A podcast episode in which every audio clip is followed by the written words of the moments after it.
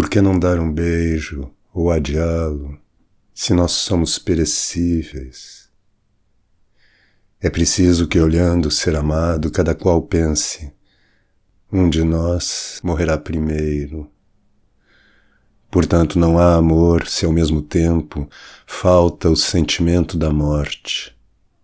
Amaremos melhor se pensarmos na morte. Os que não se lembram da morte têm a alma mais árida do que três desertos.